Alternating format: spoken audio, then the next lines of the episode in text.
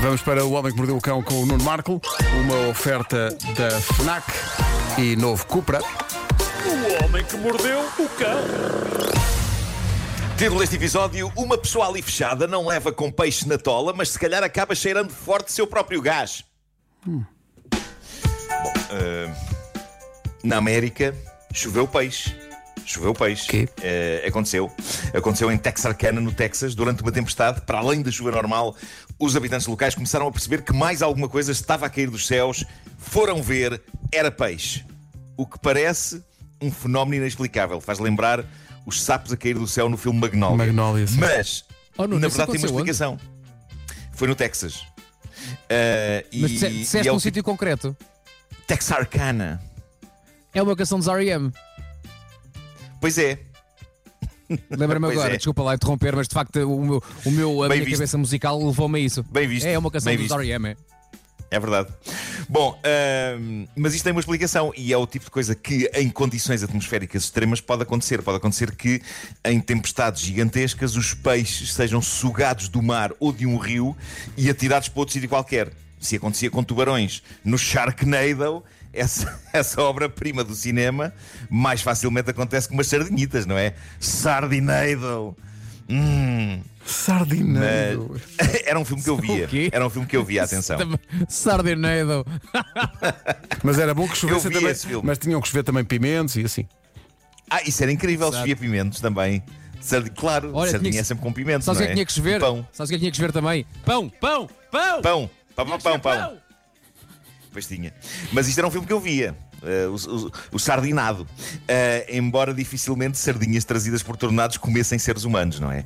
Mas mesmo os tubarões, eh, e pensando no Sharknado, eu nunca percebi porque é que, vindo eles pelo ar arrastados dos mares, a primeira preocupação dos bichos era comer pessoas. Porque se eu fosse um tubarão, na minha vidinha debaixo d'água, e viesse um tornado que me fazia rodopiar pelos ares e atirar-me para o meio de um centro urbano, eu muito sinceramente acho que perdia a fome com o susto e com o terror. Oh. Mas os do Sharknado Oh, é tipo.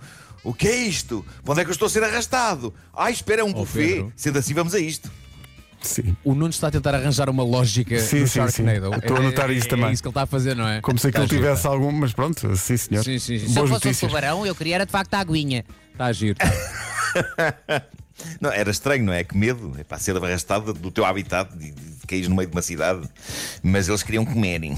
Bom, ah, imaginem esta situação. Vocês estão num avião com um voo de 5 horas pela frente a atravessar o Atlântico e começa a dar-vos uma dorzinha de garganta. E pensam: oi, oi, oi, oi, oi, oi, oi, oi, oi, oi. Tu queres ver que é Covid? No entanto, estão dentro do avião porque fizeram um teste para alistar e se estão ali é porque deu negativo, em princípio, não é? Mas há qualquer coisa na vossa mente a dizer não era melhor fazeres agora um testezinho rápido só para tirar umas dúvidas. E como andam com testes rápidos, fazem o vosso teste a muitos pés de altitude num avião cheio de pessoas e dá positivo.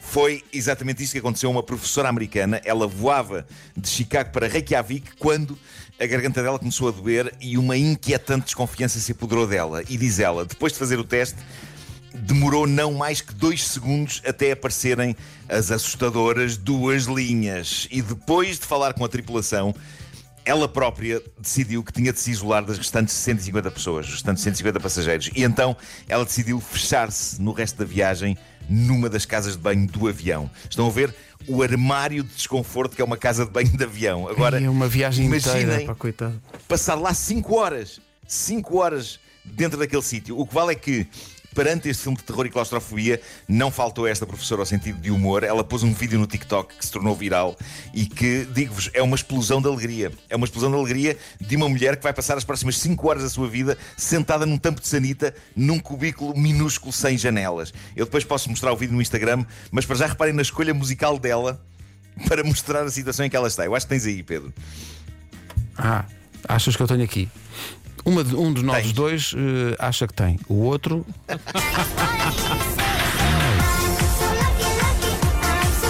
Mas espera aí. Ela está. Durante 5 horas isto? Ela está a ver, ela está a ver a. Não, isto é só no vídeo de TikTok. Coitado. Mas, mas ela está a ver o copo meio cheio. Ahm, ela surge incrivelmente bem disposta no vídeo. Ah, embora vídeos posteriores dela publicados no TikTok mostrem que, isolada no hotel já em Reykjavik, ela acabou por piorar um pouco. Não ficou em estado grave, nunca perdeu o sentido do humor.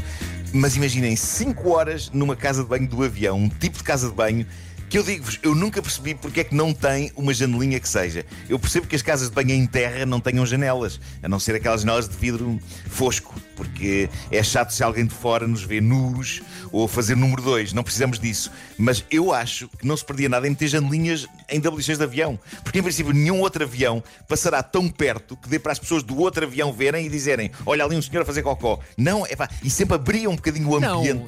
Do WC. E faz sentido. Eu acho. No final do teu serviço abres um bocadinho das uma nesguinha. Só um bocadinho, ir uma nesguinha, embora. não faz, não faz mal Não nenhum, é? só para arejar. Sim, sim, sim. Claro, claro, claro. Mas eu acho que esta senhora, esta senhora em particular, teria adorado uma janelinha ali. Eu gosto muito dessa ideia de abrir a nesguinha. Só uma é? nesguinha. Bom, E, claro. e diz, e diz claro. ao próximo, quando estás a sair: Olha, atenção, fiz número 2, mas abri um bocadinho ali a janelinha. Ah, muito obrigado. Deixa, deixa, espera só um minutinho e vai ver que. vai ver que não sente nada.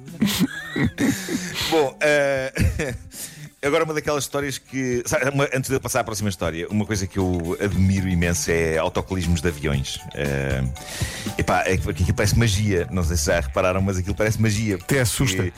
Aquilo suga com uma potência que parece que desaparece. Parece tipo magia. É, tipo. Está aqui um cocó. Já não está. Acabou. Adeus. É isso. Já Sabem foi. o que é que eu nunca na vida farei? Eu nunca na vida puxarei um autocolismo de avião enquanto estou sentado. Ah, Estás sim, sim, sim, não? sim. Nunca Isso é um risco.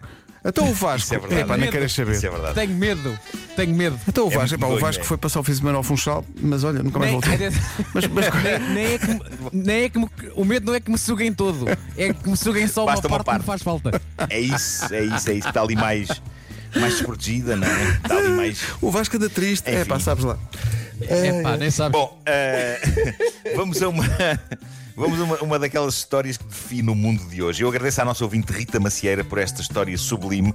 Atenção, eu já achei este tipo de coisa de para falar a seguir, é pá, deprimente, mas eu agora estou só recostado a comer pipocas no meio do apocalipse. Reparem nisto: Stephanie Matto é americana, é uma senhora, já participou em reality shows, agora não participa, mas encontrou uma linha de negócio curiosa para se manter relevante e ganhar guito do belo e aparentemente com um sucesso tremendo. E eu sei o que é que vocês estão a pensar. Estão a pensar o que lançou uma linha de roupa, não?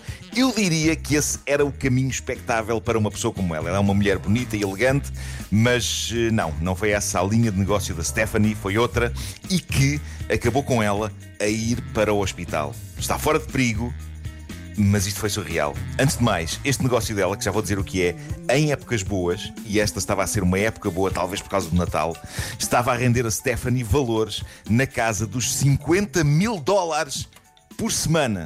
Bem, Repito, 50 mil dólares por semana. Mais ou menos a mesma coisa em euros.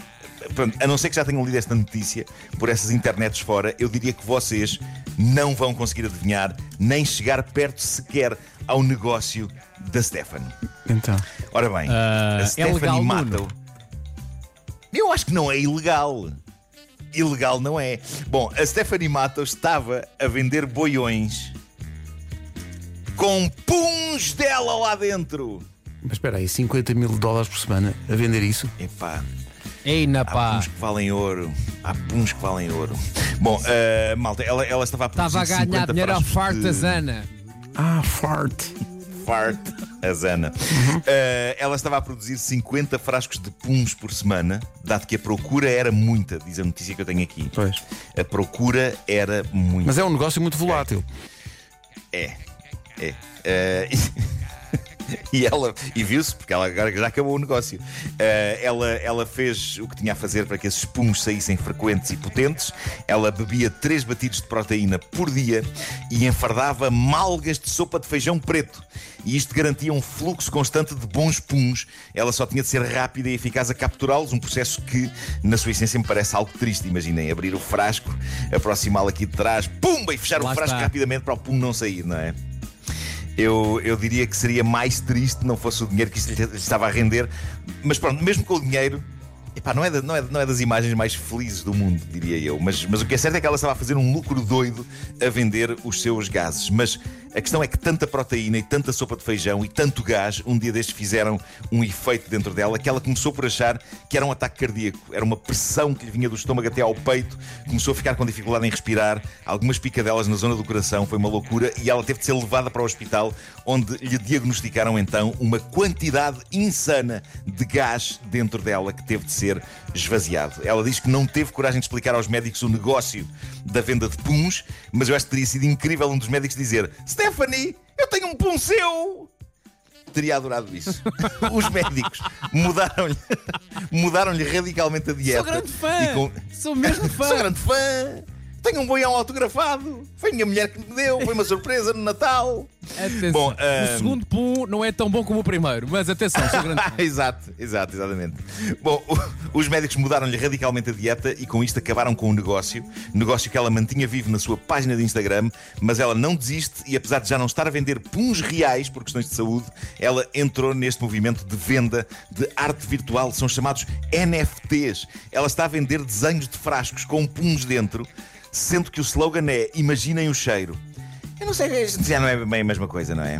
Não é a mesma coisa. Quer dizer, eh, há uns NFTs que eu também não percebo porque é que tem aquele valor todo, na realidade. Mas, É verdade, mas mas, mas NFTs de desenhos de frascos de puns é como.